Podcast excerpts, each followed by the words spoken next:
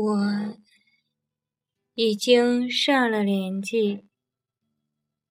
有一天，在一处公共场所的大厅里，有个男人朝我走过来。他在做了一番自我介绍之后，对我说：“我始终认识您，大家。”都说您年轻的时候很漂亮，而我是想告诉您，依我看来，您现在比年轻的时候更漂亮。您从前那张少女的面孔，远不如今天这副被毁坏的容颜。更使我喜欢。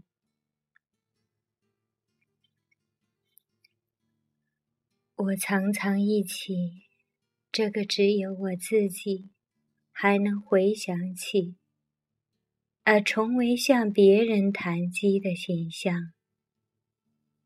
他一直在那里，在那昔日的寂静之中，令我赞叹不止。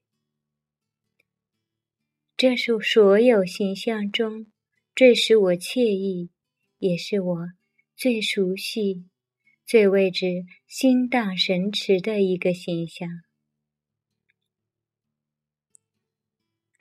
在我的生命中，青春过早消逝。在我十八岁的时候，繁花似锦的年华早就。枯萎、凋零。从十八岁到二十五岁之间，我的容貌朝着一个意料之外的方向发展。十八岁的时候，我就衰老了。我不知道是否每个人都是这样，我从来也没有打听过。似乎有人对我说过：“当你正在经历一生中最年轻、最受赞美的年华时，这段时光的突然推进，有时会使你感到吃惊。这种衰老来得太唐突了。我眼看着我的相貌日渐衰老。”我那线条的比例也随之改变，眼睛变得更大，嘴巴更加突出，额头下也刻下一道道深深的皱纹。我对此并没有感到惊恐，相反，我是带着一种似乎像是追求小说中。情节发展的兴趣，去观察我那衰老的面容的。那时，我同样也晓得，我并没有弄错。我相信总会有一天，这种衰老会缓慢下来，恢复正常的速度。那些在我十七岁。